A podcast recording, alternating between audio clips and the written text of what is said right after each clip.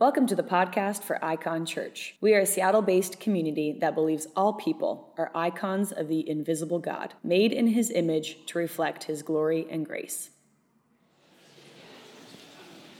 Well, welcome once again uh, to our first week of Advent.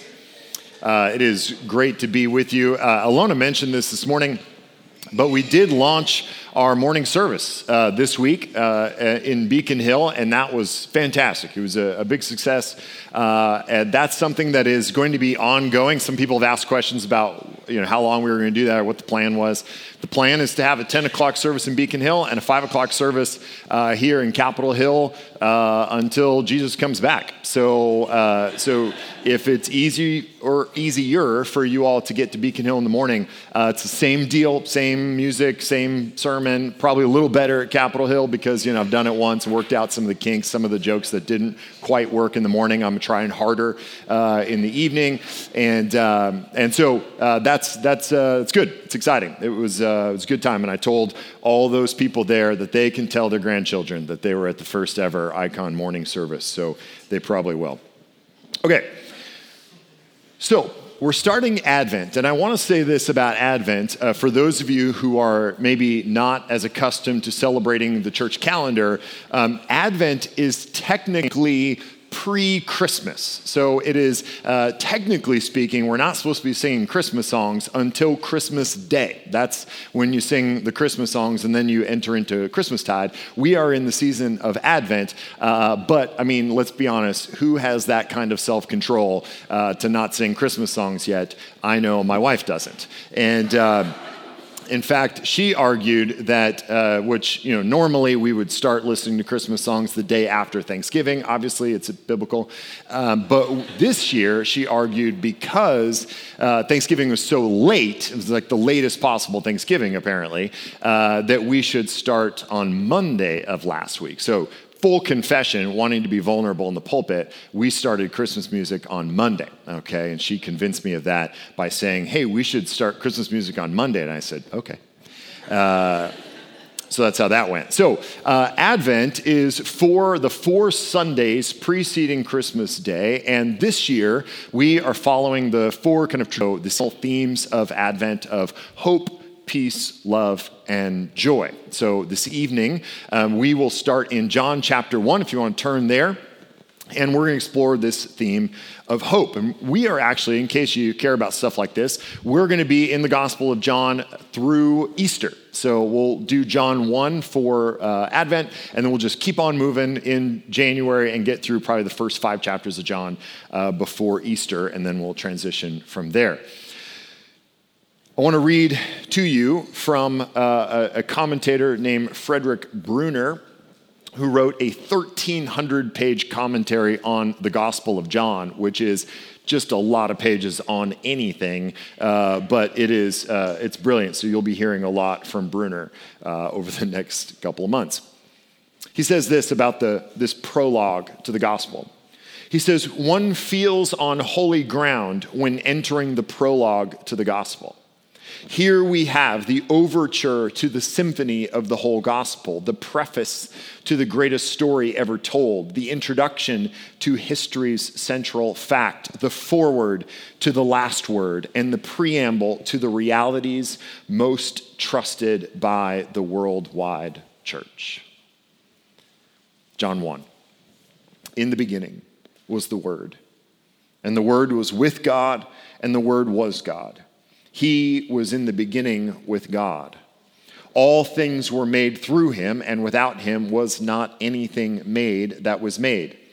In him was life, and the life was the light of men. The light shines in the darkness, and the darkness has not overcome it.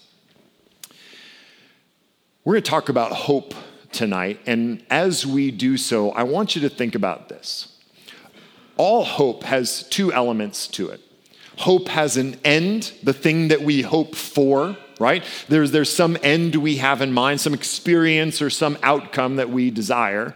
And hope has a means, the, the way in which we believe that end will come about, something that has the power to bring about that chosen end, that has a, an end and a means. And so, as we're talking through this passage and talking about this idea of hope, I want you to be thinking to yourself, what is it when I um, think about hope? And, and, you know, hope can be a very trivial thing. We use the word a lot. It can simply mean, you know, I hope this happens, or I hope we win this game, or I hope people show up to church for once, and I hope this, or I hope that. Um, but when we actually stop and think deeply about the word hope, it also stands at the core of our, our kind of uh, most human instincts and desires. All of us think about our lives and have a trajectory in mind. We have a hope in mind of how our lives are going to play out. And in the midst of that, also are depending on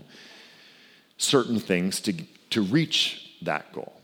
Maybe it's ourself, maybe it's our, uh, our, our, effort, maybe it's our skills and abilities and our work ethic, maybe it's the people around us, maybe it's the privilege we've been born into, maybe it's the connections that we have, maybe it's the job, the money, the investments, the whatever. But we all are leaning on certain things that we believe will give us the outcomes we desire. And so, the kind of hope I want us to talk about tonight and that I would love for you to be thinking about as I speak is that kind of core hope. What do you hope for your future, and what are you depending on to get you there? Before we dive into the actual first five verses of John, I want to take a big step back and talk about John the apostle, John the disciple who wrote this book. Um, Jesus, as you probably know, had 12 disciples, and within that had an inner circle of three Peter, James, and John, who were kind of known as his inner circle. And then John was probably among the closest to Jesus relationally. He calls himself in the gospel the one whom Jesus loved, or the beloved disciple, which honestly seems a bit presumptuous, but probably speaks to their level of relationship. And so, John, this gospel was written after all of the other gospels. It's the latest gospel that was written. And at that time, John would have had some uh, awareness of and access to the other three gospels. And all three of the first gospels, which we call the synoptic gospels Matthew, Mark, and Luke follow the same basic pattern and philosophy. They are chronological in nature and, and more biological or biographical, excuse me, biographical in nature, in that they they are telling the story of Jesus. Now, each of the synoptics has a different audience, and so they take on different flavors. Matthew uh, being more Jewish in nature, and so a lot more references to the Old Testament. Mark aiming at uh, Romans, and so very fast paced and action oriented, and so on and so forth. John's is totally different. John's is basically chronological, but not uh, detailed in any way it doesn't really follow Jesus' actions as much as it follows his words. And so we might picture John many years after Jesus has died, reflecting back on his time and sitting down to write his account of his time with Jesus and thinking less about needing to write down all the details of how things took place and wanting to write a lot more about what it all meant. And so John takes this kind of big picture perspective when he looks at Jesus' life, and he wants us to know what Jesus was, who Jesus was, what Jesus was about, what he taught, what it felt like to be in his presence. Prologue unique to John is this beginning this prologue to the gospel that tackles these massive theological concepts. In fact, I've, I've had to teach or had the privilege to teach this section several times in my life, and it's always a real challenge to me because this section is two things at once. It's profoundly deep and speaks to some of the biggest mysteries of the universe, but at the same time, very self evident John has a way of writing that's very clear and simple, even as he's talking about the nature of the universe.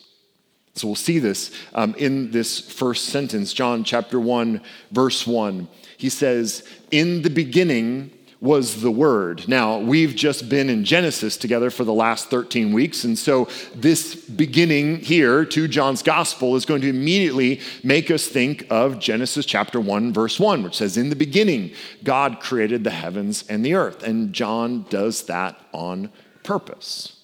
He calls us back to the very beginnings of time, calls us back to the very beginnings of the scriptures, and he does so on purpose. It's pretty remarkable that John would sit down to give us an account of Jesus and have to start with, well, before time began, right? I mean, we in our community groups will often go around and tell our stories, right? And we'll kind of use that as a way to get to know each other. And I have never been in a community group ever where someone sat down and was asked to tell their story and they began with, well, in the beginning of time. I, I would immediately just get comfortable for a really long story but any person who would have to center their lives and, and kind of establish the setting for their lives as eternity is a person of real significance. And so John begins in with the beginning in Genesis 1, calling us back to Genesis 1 to establish three things: the centrality of Jesus that we have to go back to the beginning to start to tell his story, and that the end of his story is at the end of all things. That Jesus is center, he is the pivot point of all of human history he goes back to the beginning to establish the eternality of Jesus. That the 33 or so years that Jesus spent on earth are not the totality of his life and impact. That in fact, this was just a little slice of who he was. So just this year, I read the Lord of the Rings trilogy. And yes, to my shame, I was 40 before I read the Lord of the Rings trilogy. This is more confession, it's probably good.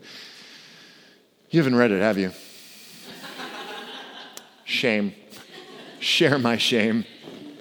But it struck me that this story of the Lord of the Rings is this epic tale that doesn't cover more than just a few years of time in Middle Earth and yet speaks to a, a, the results of activities that happened hundreds of years before it and then has an impact on Middle Earth for hundreds of years after it. And yet it only tells the story of these couple years in this kind of epic journey that was the pivot point of all history of Middle Earth. And the gospel is not different than that. It is the, the climax, it is the pivot point of all human experience, but it is not the totality of the story. So, John calls us back to Genesis 1 to establish the centrality of Jesus, the eternality of Jesus, and the mission of Jesus. We'll see here in a moment that he was present at creation and now again present at recreation that part of what is essential to Jesus' mission is his relationship to creation, that he called all things into existence and he calls all things into redemption. So, what we have here, this story that John is introducing, is the pivot, not just from the Old Testament to the New Testament, not just from BC to AD chronologically, but it is the pivot from the sacrificial system to the, the one sacrifice of Christ on the cross. It is the pivot from the law to the gospel. It is the pivot from the world as it was known before Jesus to the world as it is known after Jesus. And inarguably, no human being has had more impact on the world than Jesus. So it makes sense that John would start with these words In the beginning was the Word, because he has to get us to understand the scope of the story that he is about to tell us. But he continues In the beginning was the Word, and the Word was with God, and the Word was God. Some commentators that I read this week argue that this is quite possibly the greatest sentence ever written in literature. And they say that because in this one sentence, in the beginning was the Word, and the Word was with God, and the Word was God, John ties together at least five different themes, answers at least five different questions that were being asked by. Uh, a totally diverse group of people that in one sentence he settles. Starting with first, creation's history, the scope of the implications. He says that this is the story about everything. In the beginning was the Word, and the Word was with God, and the Word was God, establishes the scope of the story. That it speaks to the Jewish scriptures and the prophecies. So, this is not a new story that appears out of nowhere, but a continuation of a very long story that will find its fulfillment at the end of the scriptures in Revelation. Third, that this, he speaks to Jewish philosophy and one of the kind of wrestling ideas or wrestling issues that Jewish philosophers had dealt with for some time was how God could be described as both transcendent and immanent at the same time. In their experience, gods were either transcendent and kind of wholly other and distant, or they were hyper local. And so a, a, family or a tribe or a house would have a God. But there hadn't been a paradigm for a God who claimed to be the God over everything and yet the God with Israel. And so they wrestled with this. You see this in Proverbs, you see this in Ecclesiastes. And what, what a lot of Jewish philosophers had kind of settled on was this idea of a, a uniting principle. And you see it uh, in Proverbs as the writer of Solomon talks about the embodiment of wisdom. And he talks about it being a woman, that this, this idea of wisdom or the word, or as we see here in John 1, the logos, which is translated as word, is kind of this summation of the, the, the, the totality of who God is, both big and present with us that he speaks to Greek philosophy in this one sentence. The Stoics called the Logos the generative principle of the universe. So, Stoic philosophers in Greek philosophy said there's, there's something that holds everything together. There's something that is generative, it, it generates everything and holds all things together. And the word that they chose to use for it was logos, that is here translated word. And so, what was the unnamed generative principle of the universe? John here names, personifies. And lastly, in the years since Jesus' death and when John wrote his gospel, already people were arguing and discussing who was Jesus? Was he a man? Was he a teacher? Was he divine? Who was he? And in this one moment, in this one sentence, John answers that question. In the beginning was the Word, and the Word was with God, and he was God. Both divine and in relationship with God. We get the beginnings, the seeds of a Trinitarian understanding. Luther, in his commentary on John, speaks to this passage specifically saying, If Christ is not true and natural God, born of the Father in eternity and creator of all creatures, we are doomed. For what would Christ's suffering and death avail me if Christ were merely a human being like you and me? As such, he could not have overcome devil, death, and sin. He would have proved far too weak for them and could never have helped us. No, we much have a Savior who is true God and Lord over sin, death, devil, and hell. The Austrian philosopher Ludwig Wittgenstein, who I'm quoting here just to say his name out loud, famously argued that the solution to the riddle of life in space and time lies outside of space and time. And now Wittgenstein went on to argue that God has not revealed the solution to that riddle, but John here disagrees. That Jesus is the solution to the riddle of life. Jesus Christ is the center of it all. And so, philosophers and commentators and Bible translators and theologians have argued for a long time and really wrestled with how to translate this word logos, that's here translated word. And in fact, some have argued that they should just leave it untranslated, that just, just put logos in there instead of translating it word, because then we who don't speak or read Greek would look at it and go, whoa, logos, that seems big and crazy and hard to understand. And that might be the best way to understand logos. So, John introduces us to this idea of who Jesus is and what the stakes of this conversation are. And now transitions to what he has done.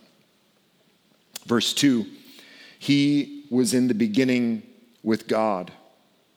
All things were made through him. Only without him was not anything made that was made. Now, so, not only was Jesus present at creation, but he was the primary actor in creation, that all things were made through him. And John does kind of a funny thing here where he says it both positively and negatively, right? He says that all things were made through him, and negatively, without him was not anything made that was made. And it's almost as if John's going, listen, he made everything. And in in case you're trying to think of a thing that he didn't make, no, you're, you're wrong. He made that too. Whatever it is you're thinking of right now, no, he made that too right? Like he, he's trying to make sure we all understand, right? So Paul picks up this theme in Colossians 1. It says, Jesus is the image or icon of the invisible God, the firstborn of all creation. For by him all things were created in heaven and on earth, visible and invisible, whether thrones or dominions or rulers or authorities. All things were created through him and for him. And he is before all things, and in him all things hold together. And he is the head of the body, the church. He is the beginning, the firstborn from the dead, that in everything he might be preeminent. For in him, all the fullness of God was pleased to dwell, and through him to reconcile to himself all things, whether on earth or in heaven, making peace by the blood of the cross. So Paul picks up this theme, catch this, and says, Not only were all things made through Christ, but all things were made for Christ as well. And, and that word for can kind of mean a, a couple different things. And so it can be a little confusing. We might think that what he's saying is Jesus made all things for himself, that they're all his in some sort of like childish, childish, selfish way. And I thought of a great illustration for this just this week. My daughter, who is in fifth grade, was having a, a Thanksgiving pilgrimy kind of feast, and so she wanted to dress like a pilgrim. And so, of course, my wife uh, was going to sew her a pilgrim outfit like any good pilgrim would. And of course, had to make a mom sized pilgrim outfit for herself because that's what my wife does. So, they were sewing these pilgrim outfits, looking a lot like pilgrims in the process. And, uh, my, and my daughter kind of caught the bug for it and thought, this is pretty cool. I kind of like sewing. And so she wanted to make a purse. So we're like, great. So she makes this purse and she measures it out and she sews it up and it's a purse and it works. But when she measured the strap, she measured it so it would perfectly fit her. And so now the purse kind of sits on her hip perfectly. If I were to wear the purse, which I didn't, but if I were, but if I were, it wouldn't fit me right. It's not made for me. Now, for my daughter, she made the purse for her in the sense that it fits her perfectly, but she also made the purse for her in the sense that you can't touch it, right? And that's the difference between her and Jesus, okay, among several. So when we read that Christ made all things, or all things were made through him and for him, the argument that Paul is making is that he didn't just make all things and then set them off to be adrift, but he made them to be in relationship with him. So he is the source of all life, both in creation and in its greatest flourishing. Dale Bruner, Frederick Dale Bruner, again says this, we're going to learn some two big words. He says, creation is Christomorphic, write that one down, and Christophoric, right? You guys know these, but I'll just tell you. That means Christ formed and Christ bearing, since all things were made by him and for him. He stands at the center. The English poet D.H. Lawrence has this little poem called The Third Thing, and it captures this idea perfectly. He says this, and it's a prose poem, so it doesn't rhyme. It's my favorite kind, because you can't tell if it's good. He says this Water is H2O, two parts hydrogen, one part oxygen. But there is also a third thing that makes it water, and no one knows what that is. The Christian faith believes that this third thing, holding everything together and giving each particular thing its unique identity, is the one who brought all things together from the beginning and who sustains them all in the meanwhile the Word of God, Jesus. But see, this is just the setup. Watch what he does next in verse 4. It says, In him was life and this life was the and the life was the light of men but i want to start with those four words in him was life and uh, what's what's so fun about getting into a passage like this one is that you begin to have to kind of tease things out and figure out okay what does that mean in him was life you might think well all of life came from him flowed from him so maybe it's just a kind of a statement of fact that in him was life in some sense, and then that life came out as he created. And that wouldn't be wrong. That is true that in him is life. And we might even think that he is the source of all life, and that wouldn't be wrong either. But in fact, uh, the Bible translators have really wrestled with this phrase because it's hard to tease out all the pieces. So one translator translates it this way When what had been made, was in him or in union with him, there was life. Here's what he's saying John has just gone to great lengths to say that everything was made through the word, and that not anything that was made was made outside of the direct action of the word, and then says, In him was life that in relationship with him is life. Now, here's how we know that it's not just a statement of fact. In fact, it's more than that because the word for life that he uses is in the Greek, zoe.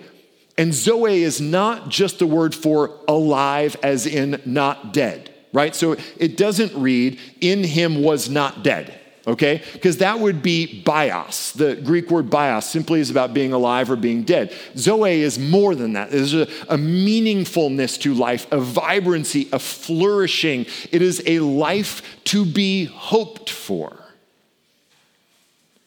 And that's the word he chooses to use here.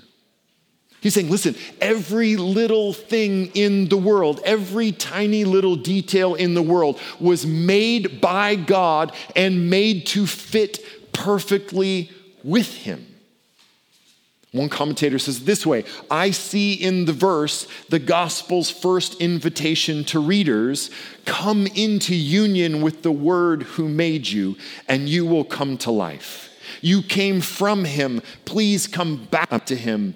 You were made for him.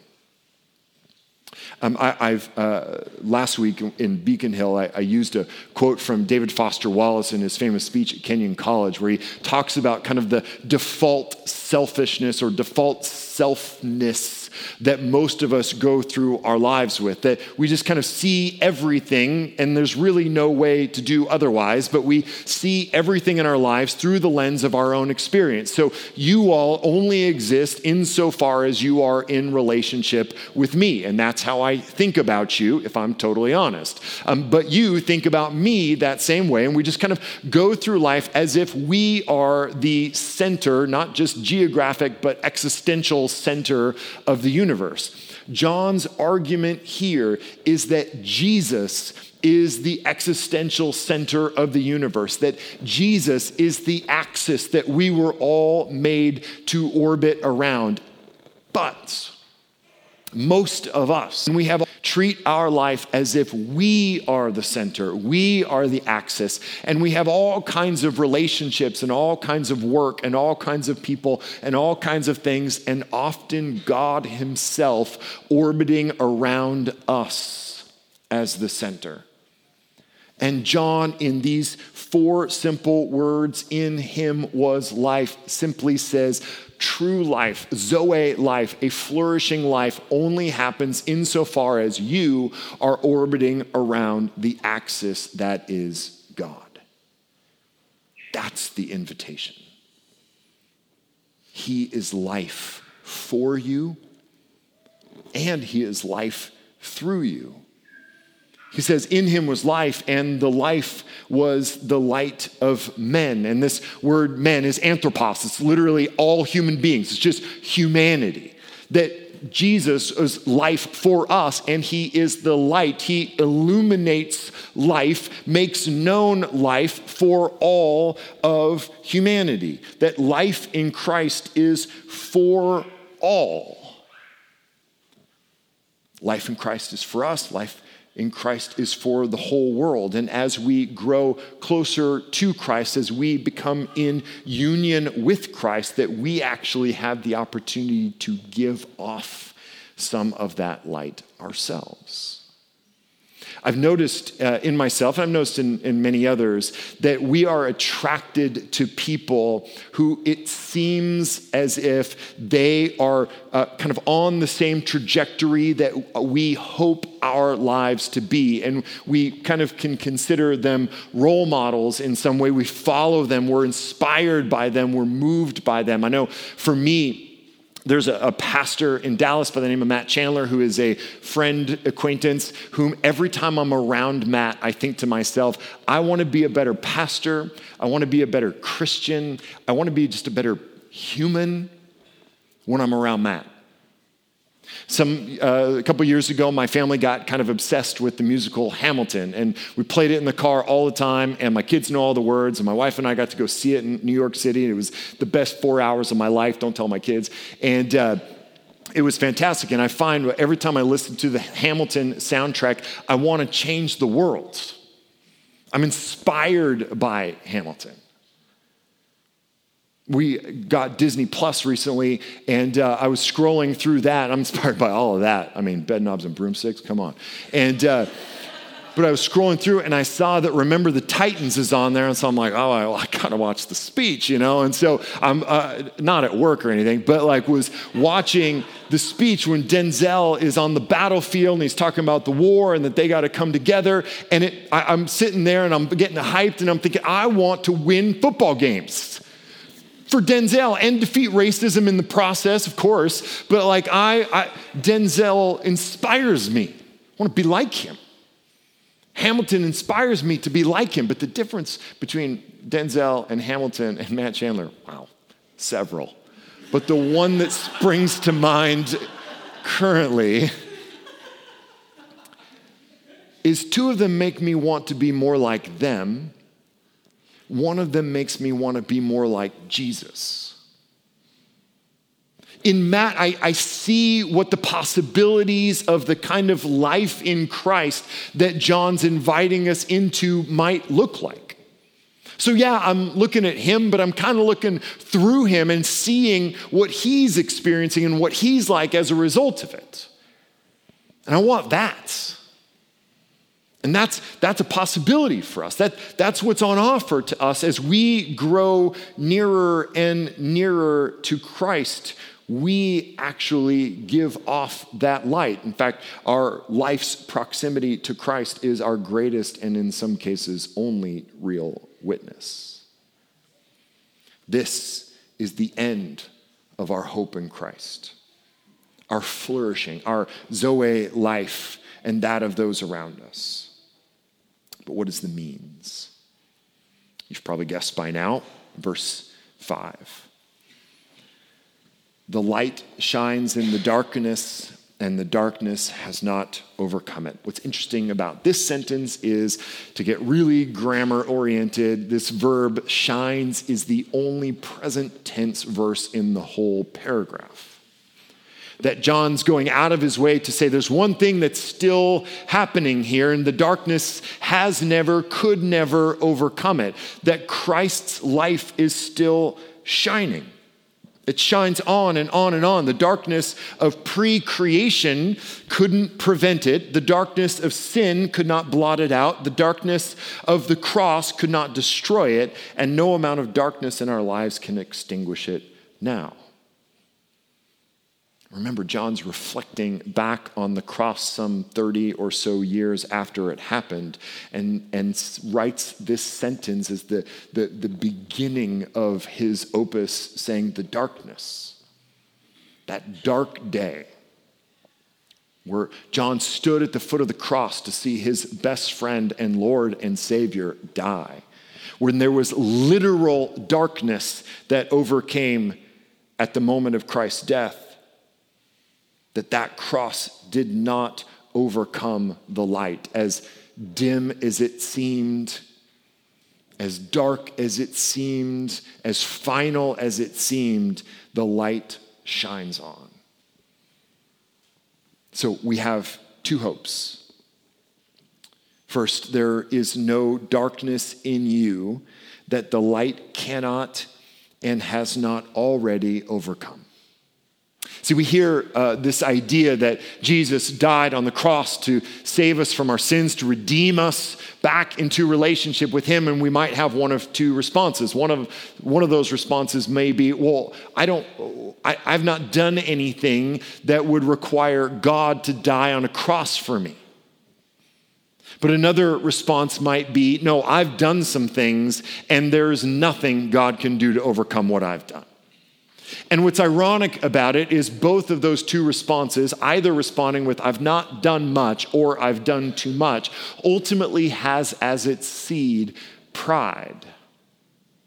Pride in either your good works or pride in your power to do evil, so much so that even God's power cannot overcome your power for evil. But the darkness cannot overcome the light. Second, there is no darkness out there that can put out the light. There is nothing out there that can overcome Christ and his gospel and his church. In Matthew 16, Jesus says, The gates of hell will not prevail against my church. That there is nothing in here and that there is nothing out there that can overcome the light of Christ. Our hope for our future cannot rest in anything as shallow, weak, or petty as our jobs, our bank accounts, our investments, our families, relationships, success, skills, gifts, talents, or circumstances.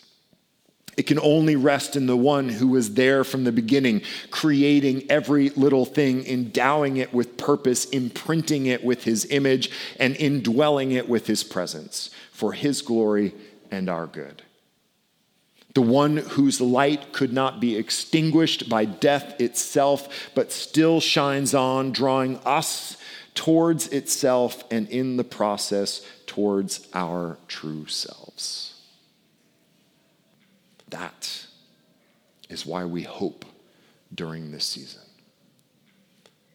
That's why we can dare to hope that the future might hold something better for us.